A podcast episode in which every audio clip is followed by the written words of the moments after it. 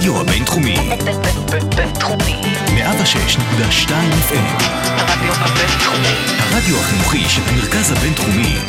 לקום ישראל. 106.2 FM. החמוצים. פרופסור בועז בן דוד ופרופסור גלעד הירשברגר. במבט פסיכולוגי על בחירות 2019. שלום לכולם, אנחנו החמוצים, פרופסור בועז בן דוד ופרופסור גלעד הירשברגר מבית הספר לפסיכולוגיה במרכז הבינתחומי, ואנחנו מנתחים את מערכת הבחירות 2019 מזווית מבט פסיכולוגית, קצת רבים והרבה מקטרים, איתכם עד ליום הבחירות. אני מזכיר שמי ששומע אותנו עכשיו ברדיו, מוזמן לחפש אותנו באפליקציות החביבות עליו, אם זה iTunes, אם זה Spotify, אם זה מה שבא לו, פשוט צריך לכתוב החמוצים ותוכלו למצוא שלל פרקים שלנו. זה, זה הפרק הרביעי שלנו, שזה כבר די מרשים. אנחנו יש לנו עוד מתקדמים. מה להגיד. יש לנו עוד מה להגיד, ואם בשבוע השני אמרתי שאני חושב שיהיה לנו משעמם כי שום דבר לא יקרה, אז כל שבוע קורה משהו די נחמד מערכת הבחירות, והשבוע דרמטי במיוחד. שבוע דרמטי במיוחד, אז אנחנו נתחיל לדבר על בני גנץ, כמו כל שבוע, ככה זה קורה. אחר כך אנחנו יש נזמין... לי תחושה שעוד נמשיך ונדבר הרבה על בני גנץ בשבועות הקרובים. אנחנו נדבר עליו לדעתי עד הסוף המר או המתוק שלו, לבחירתו. אחר כך אנחנו נראיין בחלק הבא את דוקטור שלו אוריאלי ונדבר קצת על מה זה איום מוחשי ומה זה איום סימבולי, הצד הפסיכולוגי והצד הלאומי, ובסוף נגמור בקטע קטנטן שהכרחתי אותך לעשות ואני לא מתנצל על כך, נדבר קצת על הפריימריז. וגם עליהם אולי נחזור. אז נתחיל בהתחלה, בני גנץ, אני מזכיר לכולם, אנחנו מקליטים ב-31 לינואר, השעה עכשיו היא שמונה וחצי, השכמנו וקמנו בשביל להקליט עבורכם את התוכנית, ועד שתשמעו אותה אולי יקרו דברים. מה שקרה בעולם שלנו, הוא שבני גנץ נתן את הנאום הגדול שלו, עורר הרבה באז, ואכן הסקרים מראים 24 מנדטים לבן אדם אחד מ-0. בין 22 ל-24, תלוי בסקרים. ולמעשה אני חושב שהדבר המשמעותי שקרה כאן הוא שבחייהם הבוגרים של רוב התלמידים שלנו מעולם לא היה סקר שבו היה סיכוי ולו סקרי בלבד להרכיב ממשלה ללא בנימין נתניהו בראשה, ולראשונה מי שכמוני הולך ועושה מתמטיקה, כמובן שזה רק סקר ומאוד מוקדם, אבל יש איזשהו שבריר סיכוי של אפשרות שתהיה ממשלה ללא בנימין נתניהו בראשה. מה קרה כאן, גלעד? טוב, אז uh, אני לא רוצה לצנן את ההתלהבות שלך. אני אה, לא מתלהב, יש, לא בהחלט מתלהב. יש מקום להתלהבות, אבל uh, הייתי ממתין עם החישובים המתמטיים של הסקרים. אל מה תהרוס. שכן, מה שכן, נפל דבר בישראל. כן, נפל דבר בישראל. אחרי uh, שבועות של שתיקה, של בילדאפ מאוד מאוד uh, משמעותי, בני גנץ מדבר. וכשבני גנץ מדבר, שני דברים יכולים לקרות. זה יכול להיות או פלופ מאוד גדול, או הצלחה מסחררת. ומה שקרה כאן, זו הצלחה לא קטנה. עדיין אה, לא הייתי מגדיר אותה כמסחררת, מאוד מאוד תלוי במה שיקרה מכאן אה, והלאה. אבל יש כאן בהחלט אה, מעשה מאוד מאוד משמעותי, שמשנה את דעת הקהל, שמשנה את התמיכה בו, שיוצר איזושהי אווירה של, מוקדם לומר מהפך, אבל יש כאן איזושהי אווירה שמשהו יכול לקרות. בפעם הראשונה יש איום משמעותי על שלטון אה, נתניהו. ובואו ננסה להבין את הפסיכולוגיה שעומדת מאחורי זה. זהו, כי, כי, תראה, הוא לא הראשון שניסה, הוא לא הראשון שעמד. מה קורה כאן? עזוב, אוקיי, יש כאן אה, build-up תקשורתי ומשחקים תקשורתיים שידעו לשחק גם לפניהם, להזכירך. לבני הצליחה להגיע ל-30 מנדטים בכמה הברקות תקשורתיות שהיו ערב הבחירות, ציפי לבני. זאת אומרת, כבר נתקלנו ב spin doctors חכמים, ובכל זאת נראה שהפעם קורה משהו קצת אחר. מה קרה? נכון. אז כאן, אה, קודם כל, אנחנו צריכים אה, אה, להסתכל על מה עשו הקמפיינרים שלו, ומה הם, הם עשו יותר טוב, מה הם עשו פחות טוב.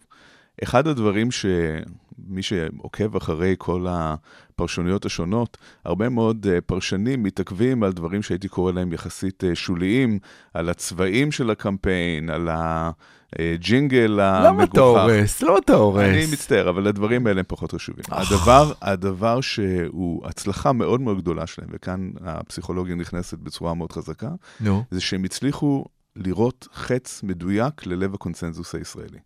מה זה אומר? מה זה לב הקונסנזוס הישראלי? וכאן צריך לשים לב, מעבר לקלישאות והסיסמאות שכמובן נאמרו בא, באותו ערב, שכנראה זה בלתי נמנע שפוליטיקאי אה, מתחיל או לא מתחיל, אה, יזרוק את הסיסמאות והקלישאות האלה, נאמרו גם דברים שהם מאוד משמעותיים והם לא טריוויאליים. אוקיי. כבר דיברנו בתוכנית הזאת בעבר, על כך שדיברנו על הסרטון של גנץ, דיברנו על זה כן. שבהתחלה יש מונה גופות, כן, שרואים את עזה הרוסה, כן, ואחר כך פתאום הוא שולף מהבוידם את המילה שלום. נכון, הוא אומר שלום. נכון, נכון. הדו, הד, האסטרטגיה הזאת, זה באמת לא דבר מקרי, זו אסטרטגיה. אנחנו רואים את זה חוזר על עצמו, אוקיי. גם אה, ב, בערב האחרון שבו גנץ אה, מדבר. שוב, הוא מתחיל מאיומים, אוקיי, מאיים על כל העולם. נכון. הוא מאיים מעזה עד טהרן, הוא מאיים על כל מנהיג אפשרי. ואומר, דיר באלק, אם יותר- אתם תתעסקו איתנו, אנחנו ניכנס בכם. יותר מזה, בעצם בכך שהוא דוחף את זה לתוך הנאום, כותבי הנאום והוא ודאי ירצו להזכיר למאזינים, אל תשכחו, אני הרמטכ"ל. נכון? עכשיו, זה כאן בדיוק העניין. אף אחד אחר לא יכול לעשות את זה. נכון, אתם יכולים לדמיין את לפיד אומר את זה? אם לפיד היה, בדיוק. אם לפיד היה עומד ומפזר את אותם איומים, הצחוק הרועם מטהרן היה מגיע עד תל אביב. נכון? זאת אומרת, ברור לגמרי ש... וכמובן ש, שגבאי ואחרים גם לא יכולים אה, כן. לדבר בצורה כזאת. לא יש את הלגיטימציה, את המנדט לומר את הדברים האלה, כן. מתייחסים אליהם מאוד ברצינות וזה עובד. נכון. אבל ביד השנייה, ביד אחת הוא מחזיק, ביד ימין, הוא מחזיק חרב שלופה שהוא מוכן להשתמש בה בכל רגע. נוטפת דם ומונה נוטפת גופות. דם, נוטפת דם, אבל ביד השנייה יש ענף של זית. והוא מדגיש את זה, הוא אומר את זה. כן. אני בעד הסדר אזורי, אני בעד שלום, אני רוצה שתהיה תקווה לילדים שלנו. אני, הוא אני, אומר דבר שלא שמענו כאן הרבה מאוד זמן. אני רוצה עכשיו, להתעכב על יש זה. כאן, יש כאן, יש כאן אומץ שהוא כפול. יש גם את האומץ הצבאי, בסדר, זה אנחנו כבר שמענו מהרבה גנרלים. אבל יש כאן גם איזושהי תעוזה לומר את הדברים האלה ערב בחירות של מועמד שרוצה להיות ראש ממשלה. וכאן נכנסים שוב הקמפיינרים שלו. הם מבינים משהו שהרבה מאוד אנשים בציבור לא מבינים. אוקיי, הם מבינים שהציבור הישראלי הוא ציבור מתון ברובו. כבר דיברנו על זה גם כאן. כן, הציבור הישראלי הוא ציבור שהוא בעד הסדר מדיני. הרוב המוחלט של הציבור בעד הסדר מדיני. הרוב המוחלט של הציבור בעד פרג... הסדרים או צעדים פרגמטיים עם הפלסטינאים. והוא מבין את זה ומעז לומר את זה. מות, מותר כאן לחזור למי שפספס את הפרקים הקודמים, שאתה מסתמך על סקרי עומק שחלקם אתה ערכת, שלפיהם אתה יוצא עם המסקנה שגם אנשים שמצביעים ליכוד וימינה מכך, לא מעוניינים בהמשך המצב הקיים, לא מעוניינים בסיפוח יהודה ושומרון על תושביהם הפלסטינים, אלא רוצים איזשהו הסדר שיש בתוכו איזושהי הפרדה, כל אחד יבחר את הטעם נכון, שלו. נכון. זאת אומרת שהם מבינים את זה, פמפמו לנו כאן במשך שנים שהציבור הולך ימינה, זה פשוט לא נכון. יש דבר אחד שהוא נכון בזה, שהציבור בוחר במפלגות שהן ימניות יותר ומסתייג משמאל, ודיברנו גם על, ה, על ה, תחושת הקבס שהמילה שמאל אה, מעוררת. אבל מבחינת העמדות שלו, הציבור הוא מתון ופרגמטי. עכשיו, גנץ אומר כאן שני דברים. הוא אומר, אנחנו חותרים לשלום, אנחנו חותרים להסדר אזורי. אבל הוא אומר כאן עוד דבר שהוא מאוד מאוד מאוד משמעותי. מה? מה יקרה אם אי אפשר להגיע להסדר? הוא אומר את זה. כן, הוא אומר בצורה מאוד ברורה, אם מתברר שאין דרך להגיע לשלום בעת הזאת, כן, נעצב מציאות חדשה. כלומר, הוא מרמז על איזה שהם צעדים של היפרדות, פתרון שרון. שזה לא בהכרח פתרון שרון, יש כל מיני אוקיי. פתרונות אחרים. אוקיי, אה, מפקדים למען ביטחון ישראל, יש להם פתרון אה, אחד, אה, INSS, יש להם פתרון מאוד דומה. כולם בעצם מגיעים למסקנה שצריך לזוז לכיוון של היפרדות מהפלסטינים, תוך אה, נקיטת כל הצעדים הנחוצים מבחינה ביטחונית כדי להבטיח את שלום תושבי ישראל. זאת אומרת, אתה בעצם אומר את הדבר הבא. אתה אומר, אה, וכאן ברשות, קודם כל אני אחלוק עליך, אני חושב שהיו בעבר, פשוט זיכרונך מטעה אותך, היו מנהיגים פה שדיברו על לתת תקווה, שדיברו על שלום, הם אולי לא היו בצבע האהוב עליך, לא היה להם את החאקי, שאתה לא רוצה לדבר עליו, כנראה אתה אוהב אותו. שוב, אני מזכיר לך, הקמפיין של לבני, שהביא לי יותר מנדטים מלליכוד, מתי זה היה לבני? תסתכל ב... תפתח את הלפטופ, נשמע יש לך לפטופ פה מולך, אני זוכר מתי זה היה. אנחנו מדברים על השנים האחרונות, בשנים האחרונות אוקיי. אף, אף מועמד לא כן. העז כן. אה, ל- לומר את המילה שלום. כן, אנחנו שומעים, אחרי הרבה מאוד שנים שהמילה הזאת לא נאמרה, אנחנו שומעים בפעם הראשונה את המילה, את ה-S-word, את המילה המפורשת שלום. החשוב יותר מהמילה שלום. אני מסכים איתך שלהעלות אותה על המגרש היא חשובה. החשוב כאן הוא בעיניך שיש כאן פיצוח למשהו שביבי ניסה, אולי טעה בו לראשונה. ואני אסביר. אתה מנתח את המצב שבו האנשים רוצים תקווה. אתה אומר, אנשים רוצים תקווה, בני אדם רוצים תקווה, לא רק ישראלים, בני אדם רוצים תקווה, אנחנו יודעים, כאנשים שמתעסקים בזה בעולם הפסיכולוגיה, שאם אתה מוציא תקווה לאנשים זה משנה את ההתנהגות שלהם. אולי זה גורם להם להיות מחבלים מתאבדים. אם אנחנו מסתכלים מכיוון אחד, אולי זה גורם להם לאיזשהו ייאוש. אז הוא אומר, אנשים כמהים לתקווה, והוא אומר את זה בצורה מפורשת, הוא אפילו לא עוטף את זה. הוא אומר, לא יהיה שלום, אבל אי אפשר שלא תהיה לנו את התקווה. לא יהיה סיכוי, אבל אי אפשר לא להגיד לילדים שלנו, יש לכם תקווה. הוא מזהה גם עוד משהו. מזה, הוא אומר, ויש צעדים אחרים שניתן לנקוט בהם, שהם אולי לא שלום, אבל הם בדרך להיפרדות מהפלסטינים. עכשיו, כאן יש עוד נקודה שהיא מאוד חשובה מבחינה פסיכולוגית של החץ המדויק הזה למרכז אה, המטרה. מה שהחץ הזה עושה, הוא מצד אחד מפספס הרבה מאוד אנשים. זאת אומרת, יש הרבה מאוד אנשים מימין שלא כך אוהבים את כל מה שהוא אומר, ויש הרבה אנשים משמאל שלא כך אוהבים מה הוא אומר, אבל הרבה מאוד אנשים יכולים לחיות עם מה שהוא אומר.